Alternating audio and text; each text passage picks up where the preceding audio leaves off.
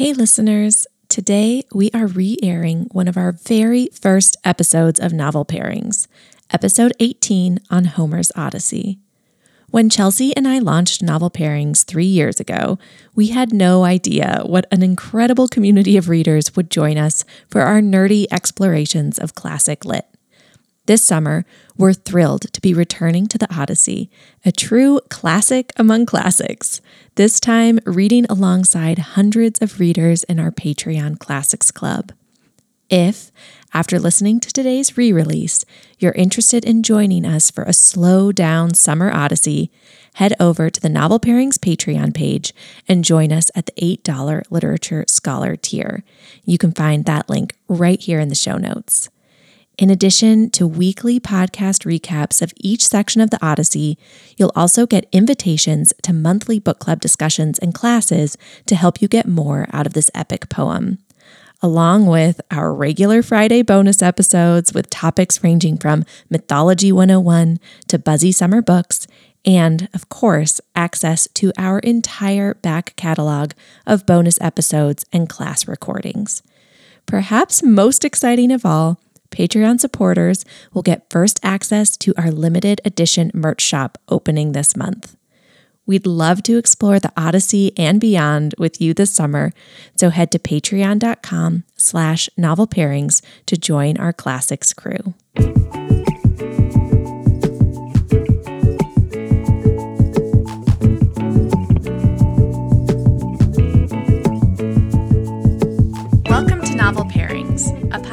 Dedicated to making the classics readable, relevant, and fun. Each episode, we'll discuss one classic book and share some recommendations for more contemporary reads that feature similar themes. As two nerdy bookworms, we appreciate the role of classic lit, but we won't get too academic about it. We'll talk about the books we love and the books we loathe, and help stock your TBR pile with old and new reads for every literary taste. Hey, Chelsey. Hey, Sara. How's it going? Good. I am excited to talk about the Odyssey with you today. This is going to be a really fun one. We really wanted some good adventure stories this summer, and this takes place on the sea, so it just feels like a, a really summery read to me. Although I have to admit, I did not reread it for this episode. so I didn't reread the whole thing. In fact, to be honest, I'm not sure if I've ever read the whole thing from start to finish, but I did read the sections that you recommended because you've taught this before, so you knew which books or chapters to point me to, and I I enjoyed what I what I read. So yeah, I I'm I think that probably some people hear the Odyssey and do not think summer read. yeah. but I agree with you. It's on the sea. It, it's an adventure story, and I'm excited to talk about it. Me too.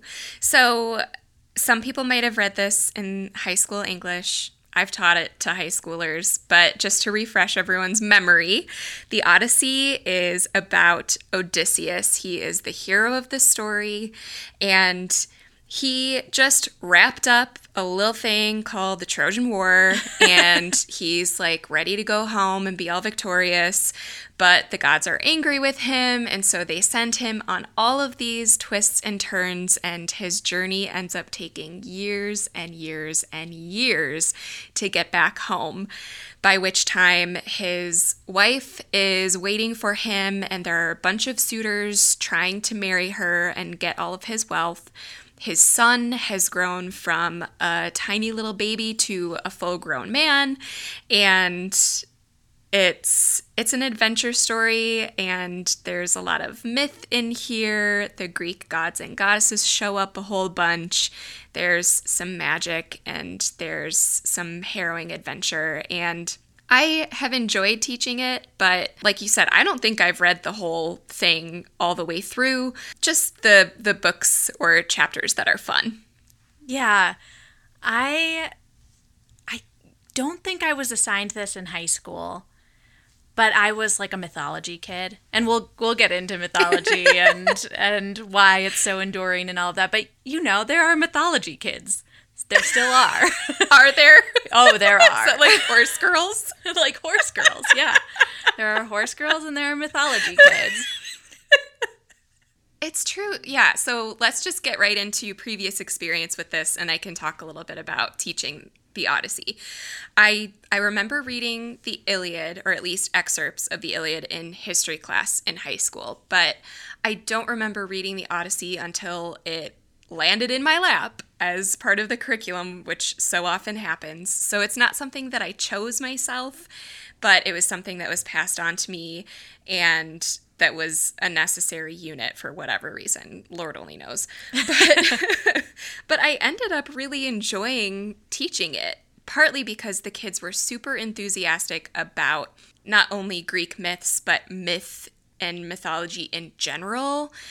It is really easy to teach theme with mm-hmm. mythology because that's the themes are so obvious. So for kids who are sort of struggling with that like abstract thinking and coming up with themes, it's an easy entry point for them. So I was teaching this to high school freshmen.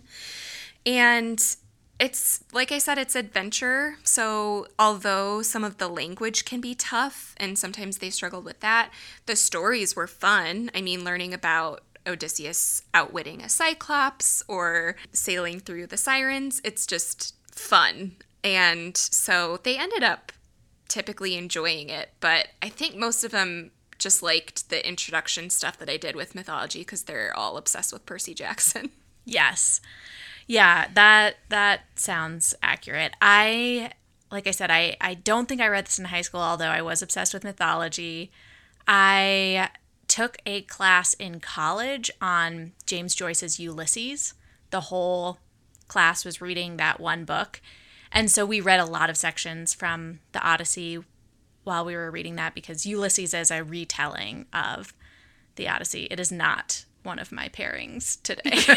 oh, really? It's not? no, not today. but I I just feel like I like absorbed the story of the Odyssey through like osmosis from being an English major and all of the allusions to Greek myth in various uh, various literature. I haven't taught it. The freshmen at my school do read it, and so when I inherit them as sophomores and we read Circe, we talk a lot about the Odyssey and we look back at some of the books where Circe appears. Yeah, I, I this was the first time I feel like I really sat down with the book and tried to read it for a little bit more substance and, and I enjoyed that. Often when we say classics or classic literature, there's a certain group of people, usually they're white guys, who are like, classics? That means Aristotle and Socrates. those are the classics. I don't know if you can hear my sarcasm, but I don't like those people.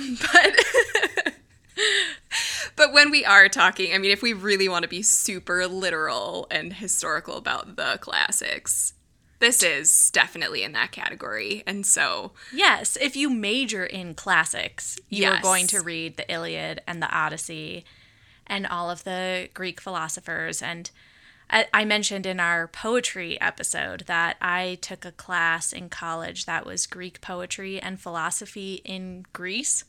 So I did get to read Aristotle and Socrates and Plato and all those guys, but on the beach in Greece, which made it a lot more fun.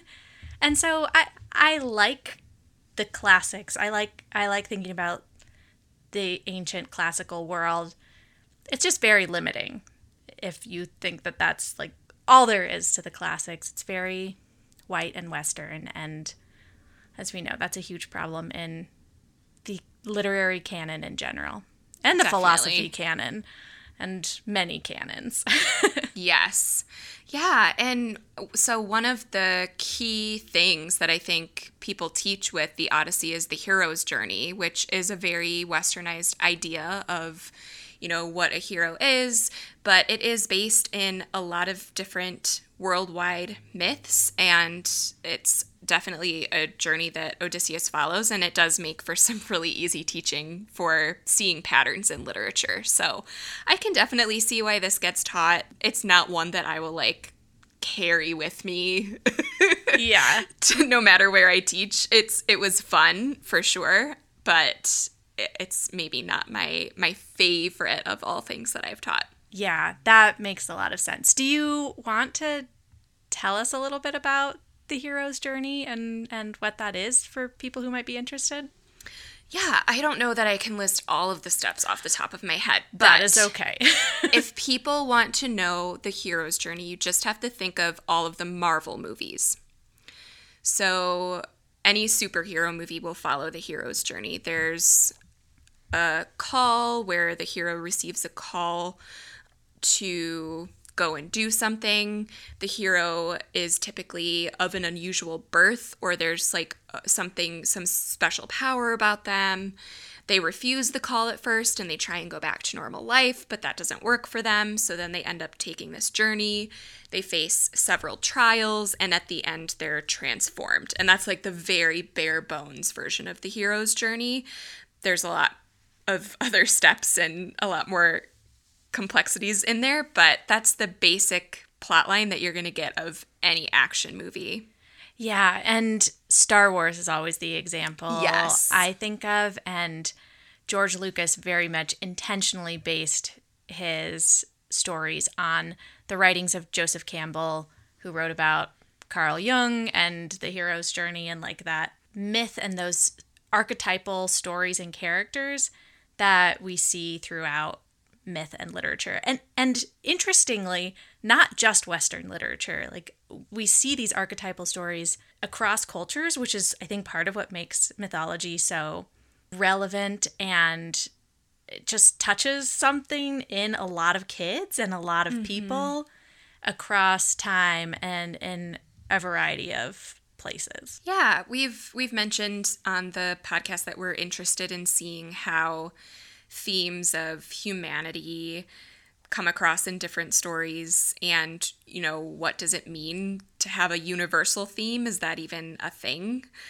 but myths in general definitely seem to Yeah, I I find that thinking about that and wondering about that really fascinating. I I took a class in college called Uncovering the Unconscious and it was about psychology and psychoanalysis and how it relates to myth and maybe what myth says about the different parts of our mind and the way the self operates and that was fascinating. I do think that there is a lot of like universal something in these myths, but then when you look at who are in the margins of the stories like people who are enslaved or women like they're there are also voices missing in these stories. So it's an interesting contrast between this seems to be something many people connect to from all different cultures, all different genders, different backgrounds, and at the same time these stories leave a lot of people on the margins.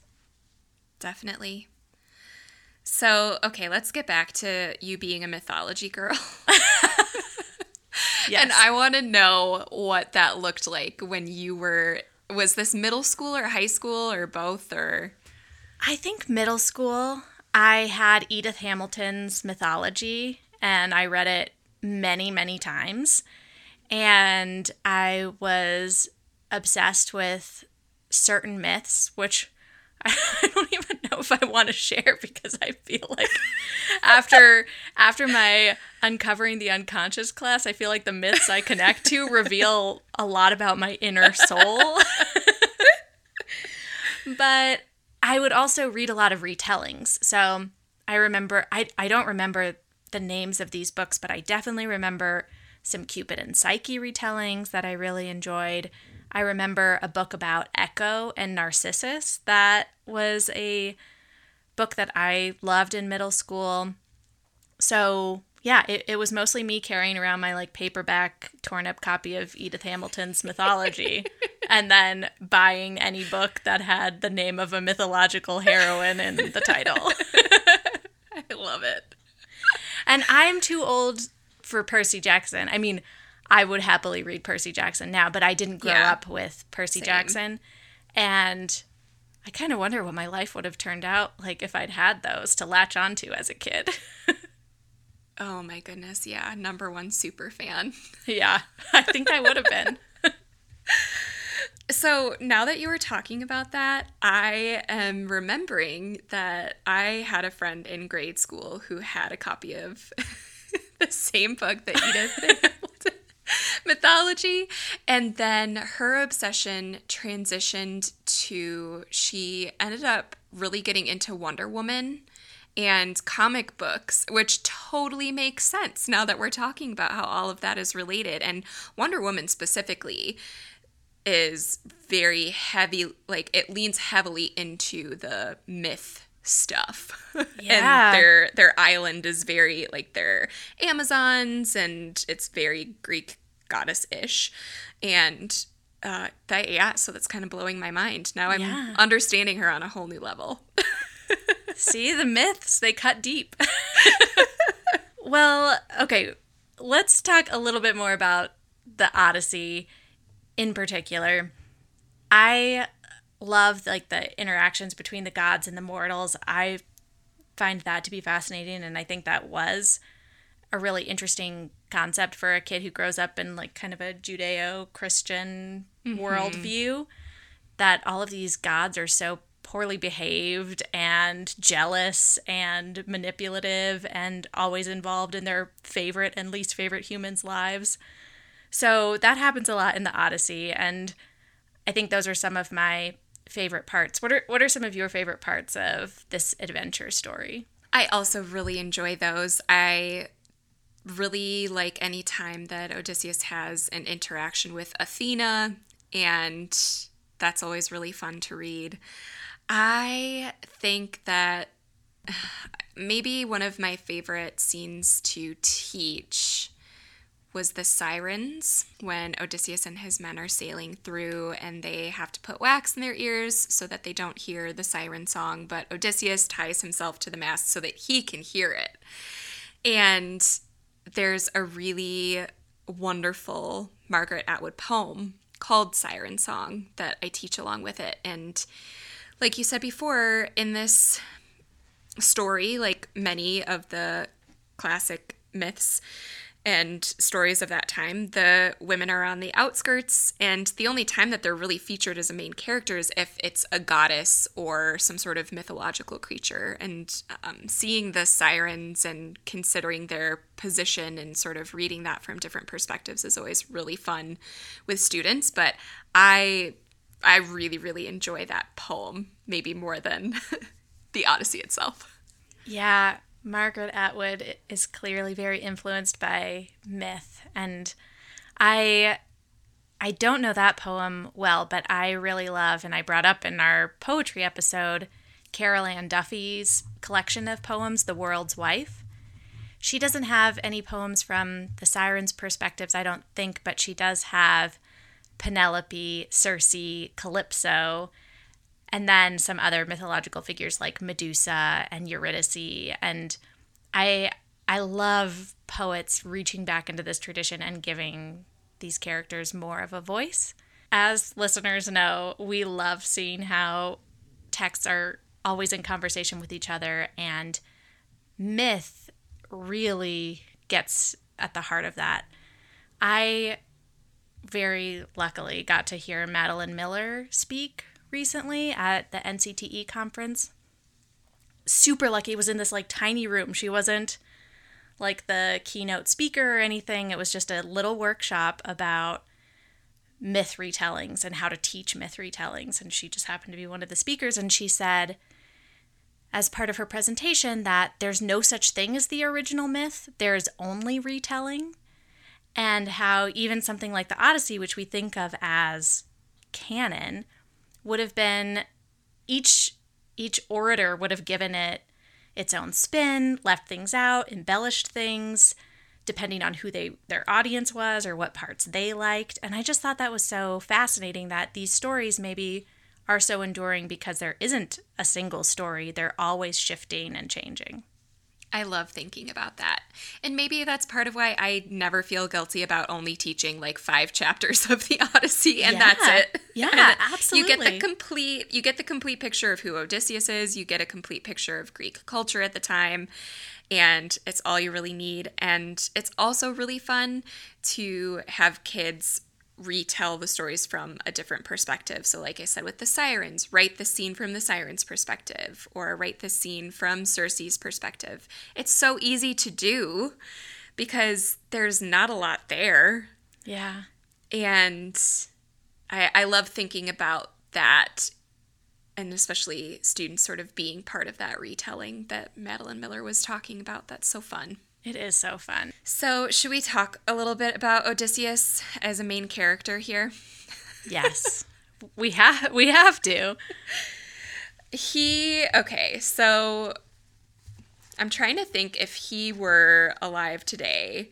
Like he could be a really famous military leader, but I think mm-hmm. it's probably more likely that he would be someone like Dwayne the Rock Johnson, who was who's like really popular with a lot of people, could get away with anything because he's super charming, super strong, but also smart. And yeah, there's a lot to Odysseus. And he's, he's, I mean, he's like a total douchebag. I think, I don't know The Rock personally, so I'm uh, going to Yeah, assume I think The Rock is a maybe nice he's guy. nicer.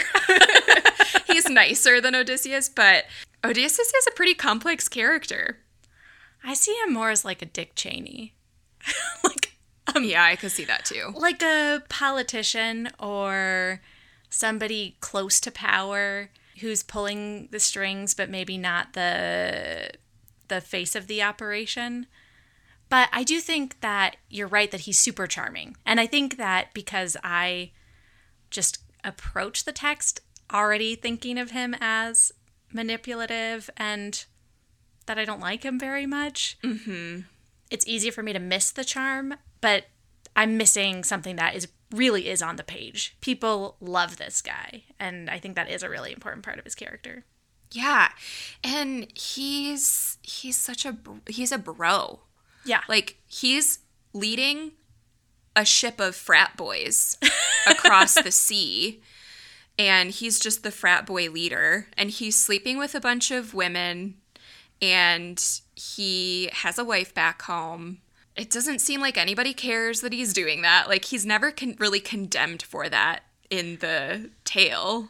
no, he he feels guilty. Yeah. Or at least he expresses that he feels guilty. And I think one of the interesting things just quickly to say about the narrative structure is most of the plot, like the most interesting parts of the Odyssey, are told through Odysseus's perspective, where he's at this banquet and all these other dudes are like, Tell us, where have you been? What have you been up to? And he's like, Let me tell you about all these babes that just begged me to stay on their islands with them forever. And, but I just kept thinking about my wife. So he's, I don't think he's a reliable narrator of his own story. Not at all, which is part of what makes this so layered that he yeah, it, like you said, the most interesting parts are told by him. You know he's embellishing.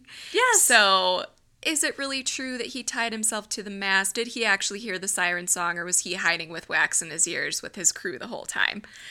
Nobody's gonna know because he's the one who gets to tell the story. Yes, exactly. And that's another thing that Madeline Miller brought up when she was talking about why she wrote Circe. She said that when she studied the Odyssey in high school, she couldn't get over the scene where Circe has just turned all of Odysseus's men into pigs. She's clearly a badass and super powerful. She's a mm-hmm. goddess and she's a witch.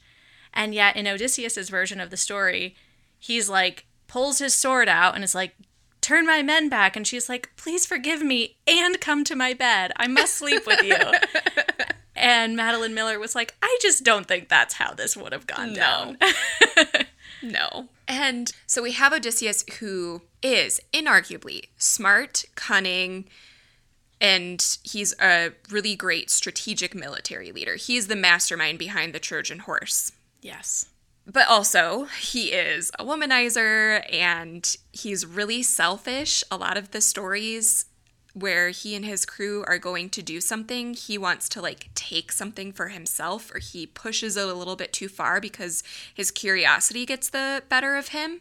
So we've got him, which like very typical super testosterone filled male stereotype, right? Mm-hmm.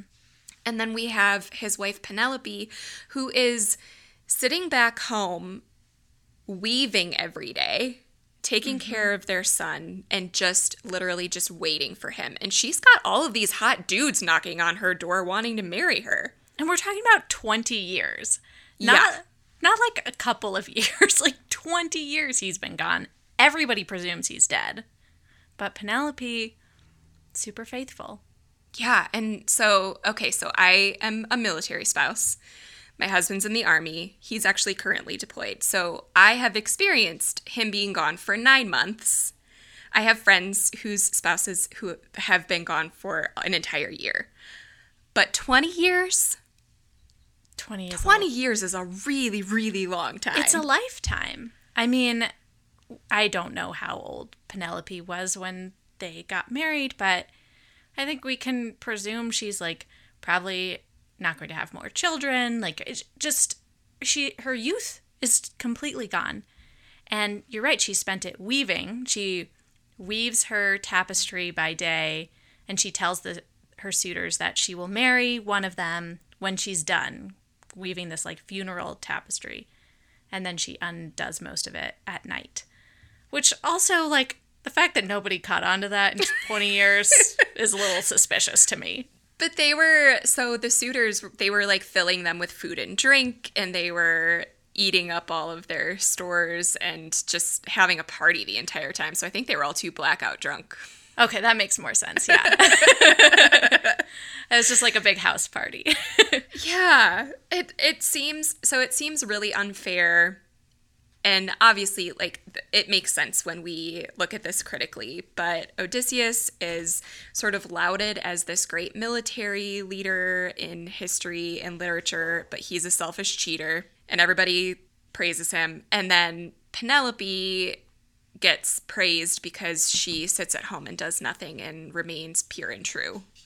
yeah. And like, she doesn't get to have any of the fun. He has all the fun, Yeah. and it's just not right. It's not right. I love the Carol Ann Duffy version, the the poem about Penelope because in her version Penelope becomes an artist while Odysseus is gone and her tapestry is not about delaying the suitors it's about like having a creative pursuit for the oh, first time. I love time. that. It's I love that. yeah, it's really lovely. If if it's available online, we'll put a link in in our show notes to that one. That's a narrative I can relate to, says someone Yeah. who started another podcast while her husband was deployed. Yeah, totally. It makes a lot of sense to me. So we also get Telemachus is Odysseus's son, and he gets kind of his own hero story towards the end too, where he gets to team up with his dad and defeat the suitors, and it's this really bloody ending, and it's kind of it's kind of disturbing as well. This major revenge scene, but he plays a pretty significant role, and I I very rarely read through the Telemachus scenes with the students, but he gets quite a bit of attention because the gods are sort of visiting him. They're kind of grooming him to be the next leader in Odysseus's place, and he's pretty present throughout the story. I just don't read a lot about him. Yeah, I I didn't really reread those scenes for our recording either and I do I think Telemachus is an interesting character in retellings that I've read. Mm-hmm. And I you know, I think the question of, you know, what would it be like to not know your father for the first 20 years of your life, have no memories of him, and then have him come back and, you know, seek revenge. I, I, that's interesting. That is a great, you know, question that the story is is asking. So I I find Telemachus to be an interesting character, even though I also haven't really focused on those books of the Odyssey itself. After reading Circe, I don't feel like I have to. No. no spoilers, but love Telemachus in Yes. Circe, although my students have a really hard time with that. Really? yeah, yeah. That's fascinating. I okay, know. well, we'll just leave it there. Yeah, I do I will say about Odysseus, I think he's a great character. And I am somebody who doesn't have to like and root for a character to really enjoy spending time with them. And I I think that having an epic hero who kind of sucks, but has good qualities, you can see why his men look up to him a lot of the time, and then other times you think he treats them terribly and is very selfish. And Penelope, at least, seems to like really respect and adore her husband. And then you wonder what that kind of partnership might have looked like. I just think I, I love a complex character. And I think because mythology often gets talked about as archetypal, we forget that these characters are rich and nuanced and full of contradictions. And so I enjoyed reminding myself of that, that Odysseus isn't just this trickster, there's a lot of layers to his character. Yes. Oh, and I totally agree. He's super fun to read about, probably really attractive. Like, I think Odysseus probably has a great butt. so I don't want to just like knock him down completely. He is super compelling, really fun to read about. And the best heroes are flawed people. They're yes. way more fascinating. And that's so okay, if we had to pick a superhero, he would be Iron Man, right? Because yes. he's a total dick, but he's also super smart, leads everybody, really selfish, not like great all the time.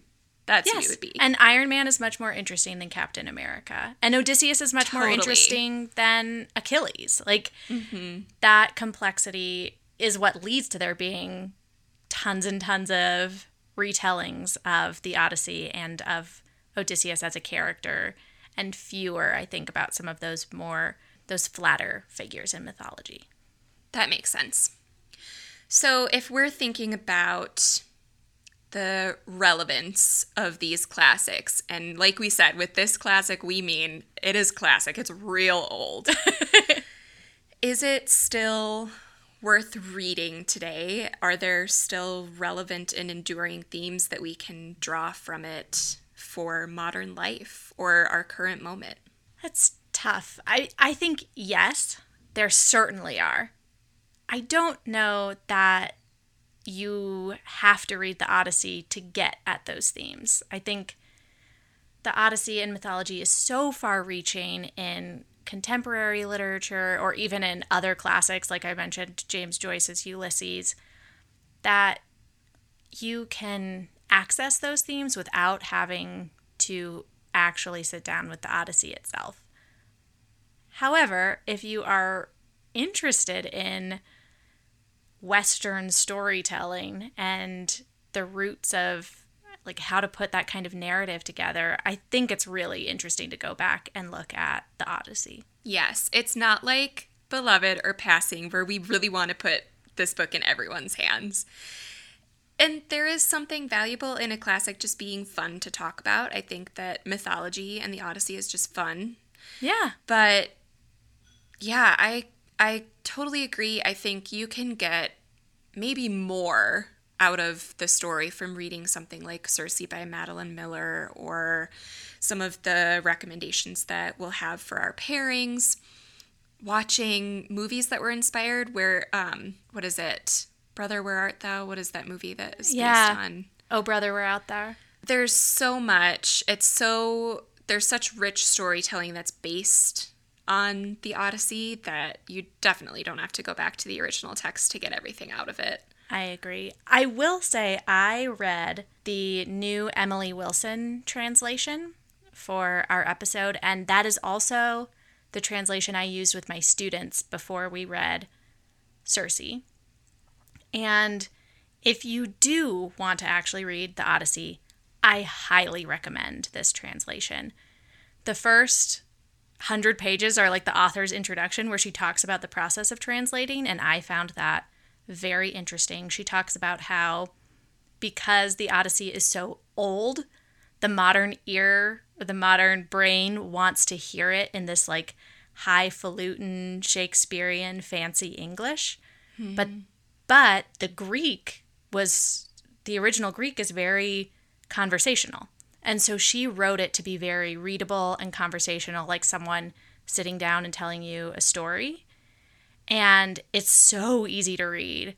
It's much more enjoyable than any other version I've come across. And Claire Danes narrates the audiobook, and it's fantastic. I'm really interested in maybe listening to it. I've always wanted to, I say always, like for a few years since I started teaching it and was just like handed this book. It was just in, you know, those English books. It's just like a collection of everything. Yeah. That's the only version I've ever read. I haven't taken the time to sit down and read Emily's version, and that's one I really would like to get to. Yeah, and I'm not an expert. Like, I haven't sat down with passages from multiple and thought about, like, hmm, what are the, each of their word choices suggest? But I just found hers to be really readable and the context she provides in the beginning. And she's the first woman to translate the Odyssey into English, which is crazy. And so she, and she talks about that in her introduction and how she kind of had a different perspective going in. Yeah, I'm so glad that you brought that up because I think that's a great one to recommend. You know, for people who want to get a little extra nerdy, for the mythology girls. Yes. for the mythology girls out there. I know there are a lot of us. All right, should we get into our pairings here? Yeah, let's do it. Since you're the mythology girl, I think that you should give us your first pairing. Okay, and I will say it was very hard for me to narrow down my mythology retelling recommendations for this. So we will absolutely be doing a an extra episode at some point with lots of myth and fairy tale retellings. I guess I was a fairy tale girl. I love that. We'll have to that unpack that. about it. Yeah. we'll get to it. Because when you said that, I was like, oh, that's what I was reading in middle school. Fairy And those tale are all the retellings? retellings, like Ella Enchanted, and all of those. Were that's what I was obsessed with. Yeah, I I love fairy tale retellings as well. And yeah, I when I do the little assignment with my women in lit class about looking at myths, women in myths, we also look at fairy tales as kind of the archetypal female journey and again, a lot of waiting. A lot of Yes. waiting in those. and and speaking of my first pairing is the Penelopiad by Margaret Atwood. And I read this a long time ago. And looking online, I think it might actually be hard to track down a copy now. It might be out of print, but I'm sure there are used copies and it's on audio. So I'm I'm going to recommend it still because it's it's so great. So it's short, it's lyrical and a somewhat disturbing retelling of Odysseus and Penelope's story from the point of view of Penelope and the 12 maids that Odysseus killed upon his return to Ithaca. So Penelope tells her life story from her childhood to her relationship with her cousin Helen, her marriage to Odysseus, being a mother to Telemachus, and of course, the time when Odysseus is gone. So that makes up the bulk of the story. And then there are alternating chapters where the 12 hanged maids make up this Greek chorus and they tell their side of the story. And they also lament the gendered double standards for sexual morality that are prevalent in the Odyssey. The language of this book is super modern. It's almost like jarringly blunt the way she writes it, which I found to be an interesting choice and something I really liked. And the structure is fascinating. In particular, the chorus takes on a different style almost every chapter. So there are different forms of poetry. Sometimes it's in dramatic form, like a script. And that was really fun to read. I haven't read this in a while, so I can't completely say how it compares to more modern retellings like Circe or The Silence of the Girls. But I think from what I remember, it's more experimental and a little bit less emotional than newer retellings. Like there's not this like deep emotional connection to Penelope. It's more like experimental and, and intellectual. It's part of the Canongate mythology series. So that series has a bunch of retellings of, of different myths by people like Jeanette Winterson and a few other renowned writers. So if you like myths, just looking at the Canongate series, I, I think is a great way to go as well. So that's the Penelopiad by Margaret Atwood. I love it. I think you would like this one. It's it's weird, but very much like about themes that you enjoy. And it gives Penelope a voice, of course. Did you read The Silence of the Girls? I did. Did you like that one? I liked it okay. It it has sections that are also from Achilles' perspective. And I think my my issue with that was not that I didn't think his perspective was valid, but the book was called The Silence of the Girls, and then to give half of the chapters to Achilles felt wrong to me. Yeah, so, that is odd. I didn't know that. But I I did enjoy parts of it and it has a beautiful cover, so it's still on my shelves. All right, Chelsey, what is your first pairing? My first pairing is The Time Traveler's Wife by Audrey Niffenegger.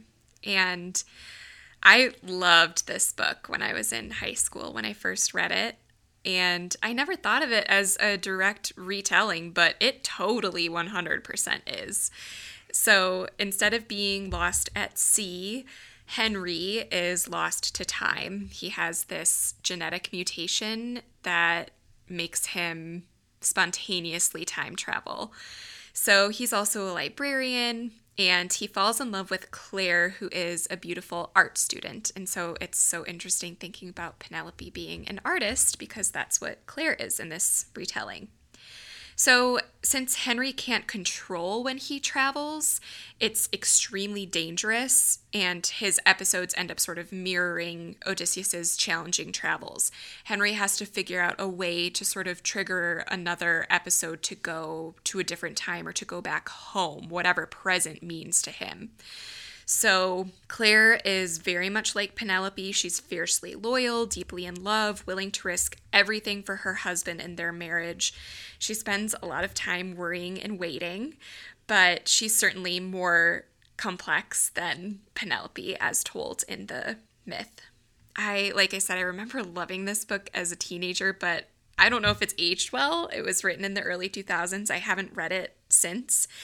But I remember that it felt like an epic to me, and I love stories with really high stakes and relationships at the center. So this maybe it's more of an adaptation than a retelling, but I I really did love it and I would like to reread it again someday and see how I approach it differently as an adult. Yeah, I remember loving that one too. It's also been a long time since I've read it, but hearing you compare it to the Odyssey makes me want to revisit it through that lens. All right, uh, what is your next pick, Sara? All right, my next one is The Songs of the Kings by Barry Unsworth. And I read this as soon as I got back from my Greek poetry and philosophy class. As soon, as soon as I got back home, because my professor recommended it to me. And so the reason I'm going with this one for an Odyssey pairing is I just kept thinking about this particular retelling as I was reading the Odyssey this time. So this book is mostly about Iphigenia, Agamemnon's daughter, who he sacrifices at the onset of the Iliad for favorable winds that will sail their ships to Troy. So he murders his own daughter for the gods' blessing on their travels. And that's kind of a side note in the Iliad.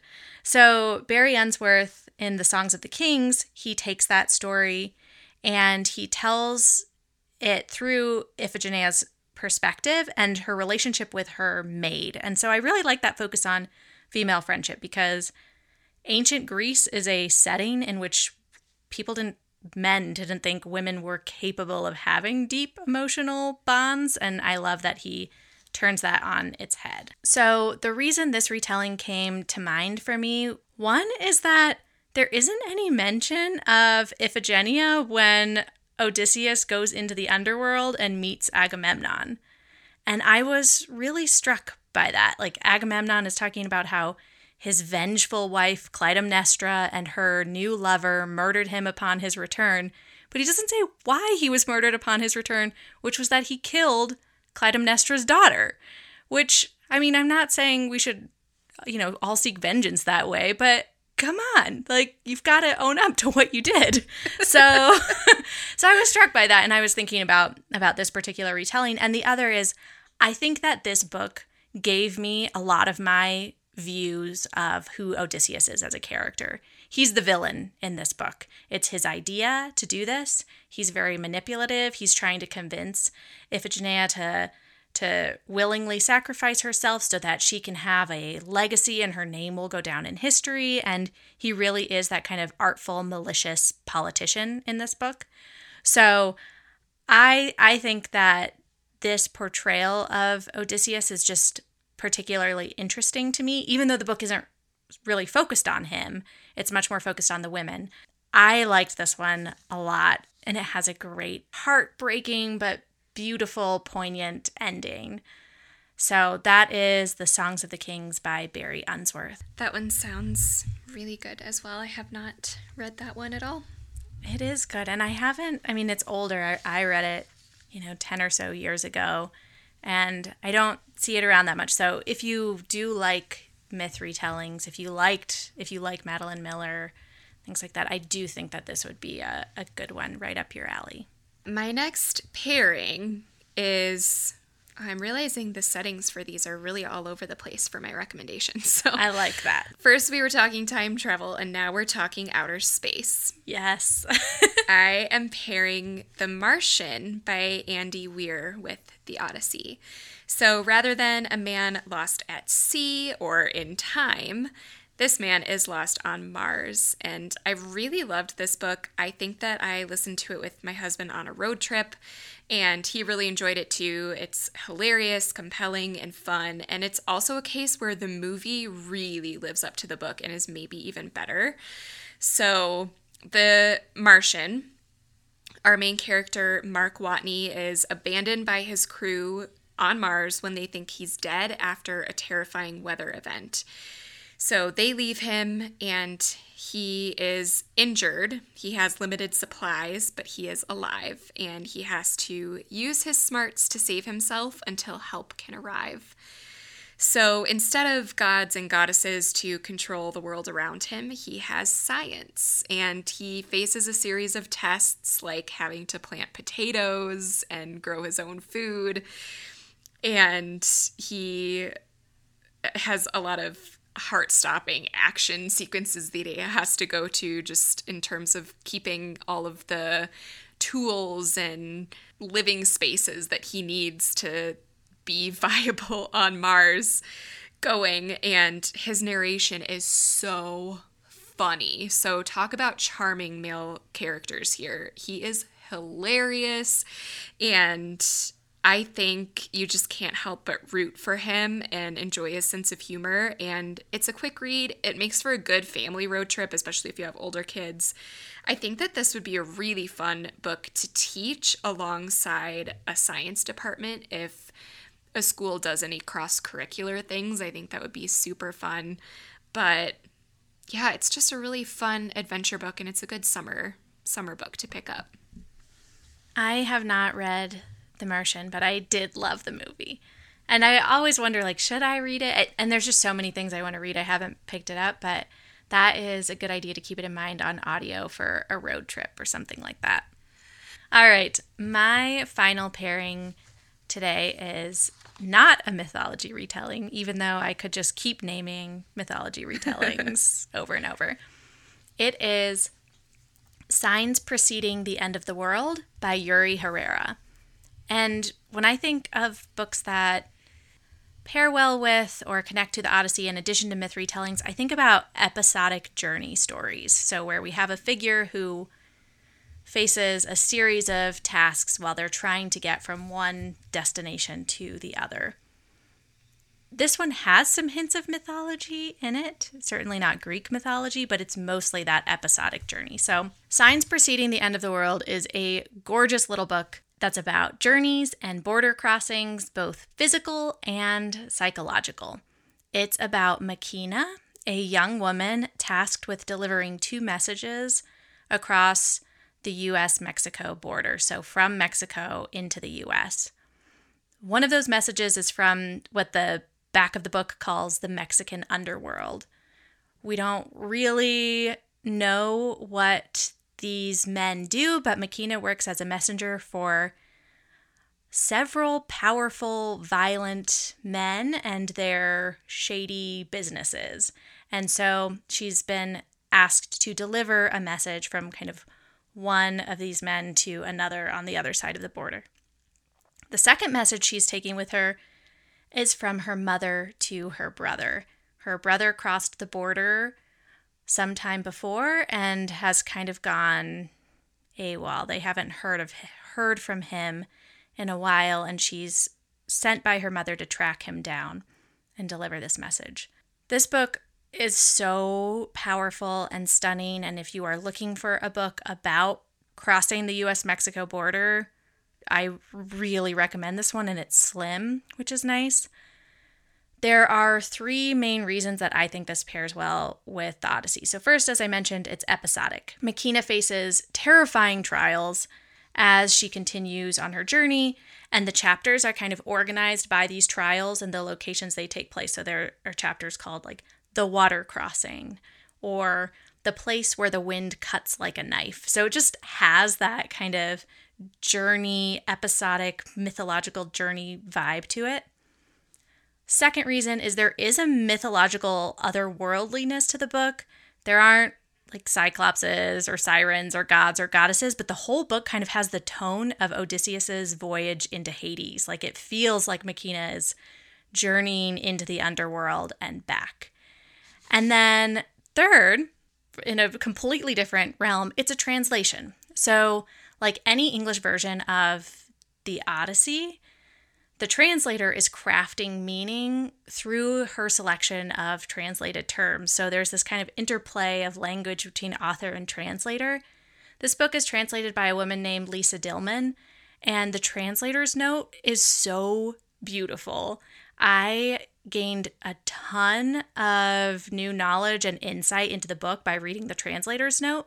It actually added to some of my mythological understanding of the book. And if you do pick up Signs Preceding the End of the World, I highly recommend reading the translator's note, maybe even reading it first so you can go into the book with greater understanding.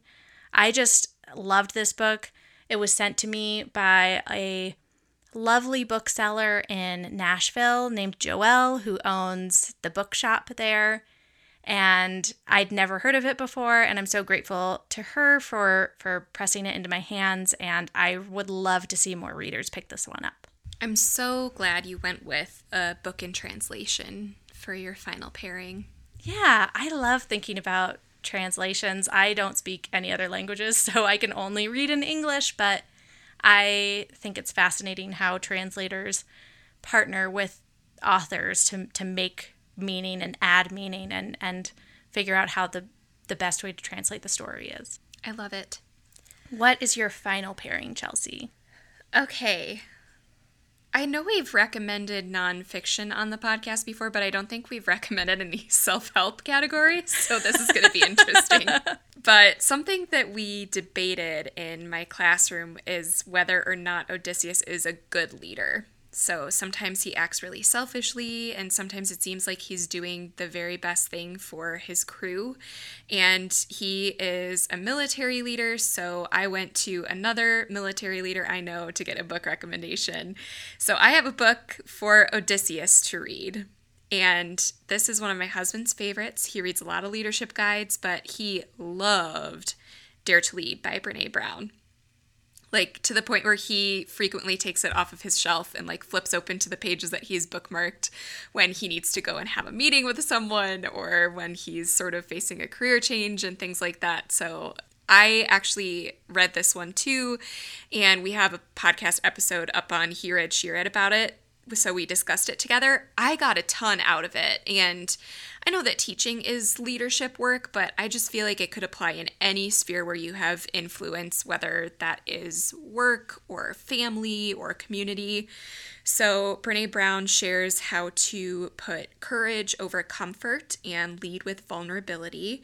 She walks you through some tips for having hard conversations as a leader getting rid of a scarcity mindset and just other practical, easy to implement tips for leading with empathy and compassion.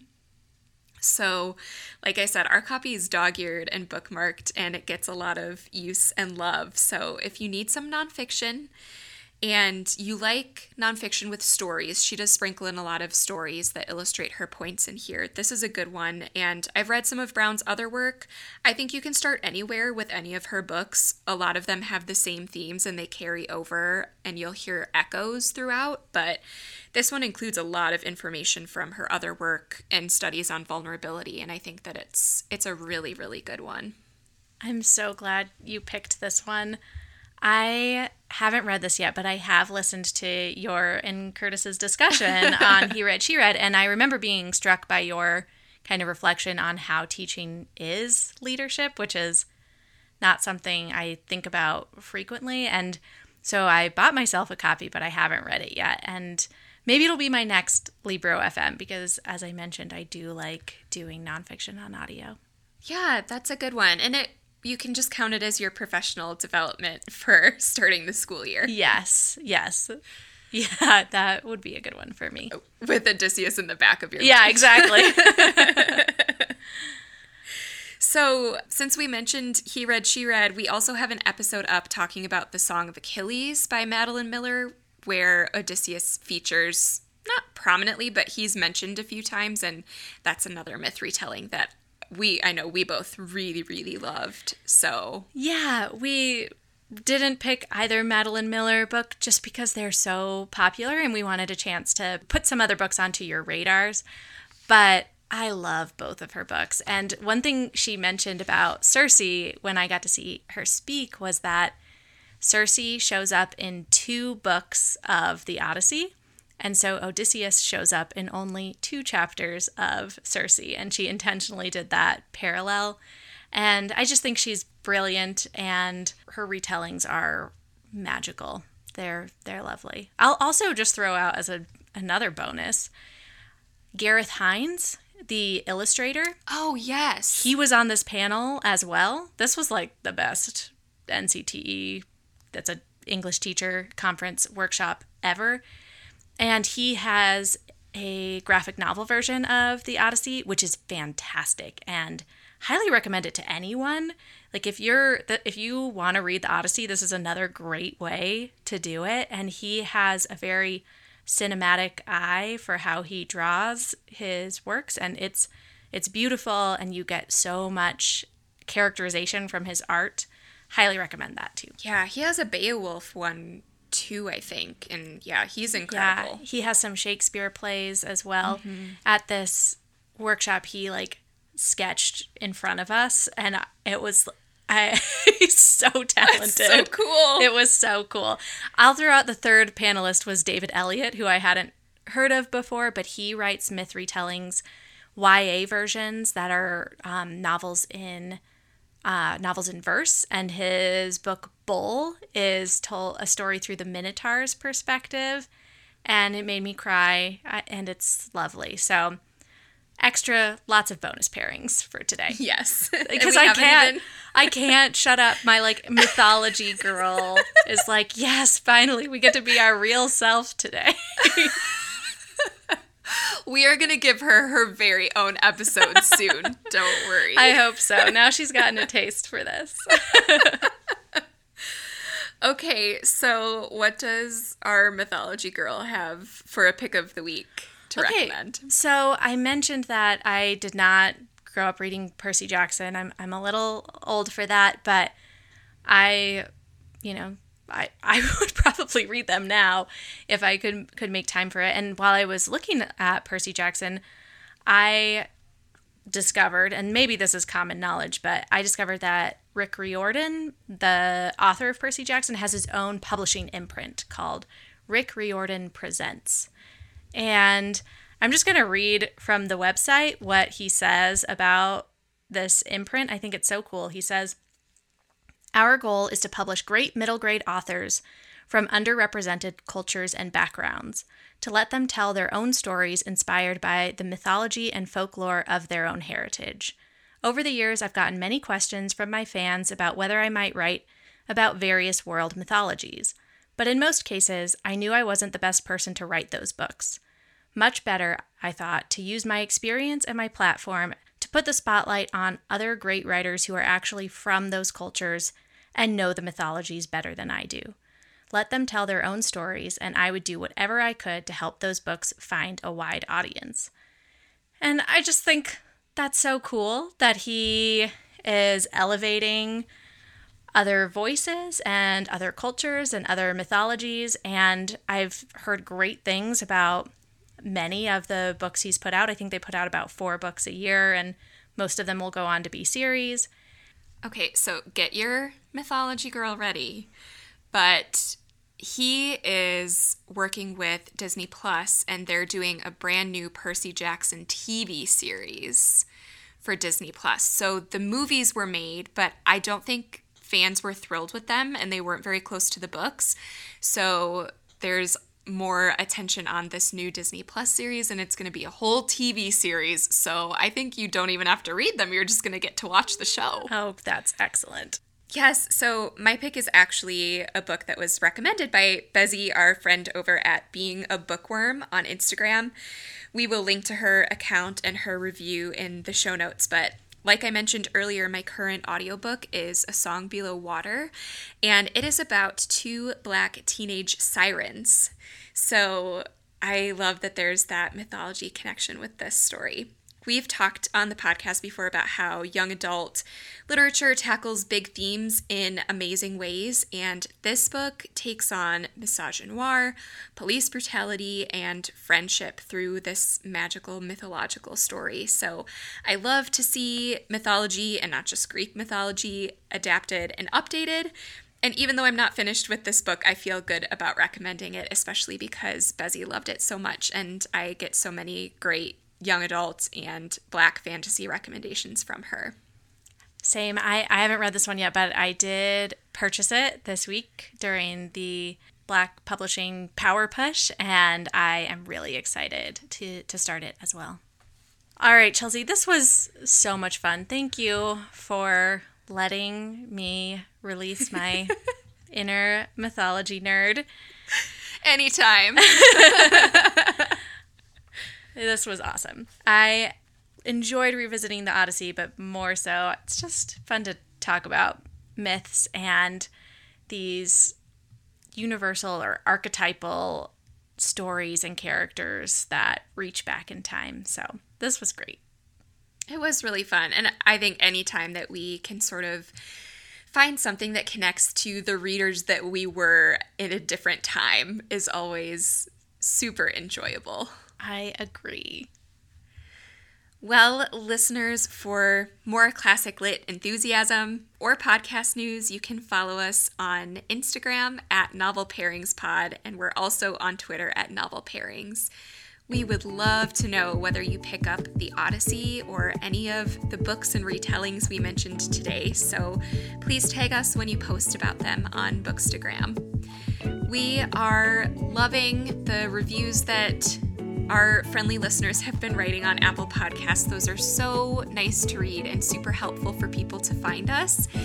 And if you want to support the show, you can just spread the news by texting a friend and telling them about us or posting a recent episode on social media. All of that is also really helpful and something that we love to see. So, we'll be back soon with another installment of our short story club about All Summer in a Day by Ray Bradbury. We declare, after all, there is no enjoyment like reading. How much sooner one tires of anything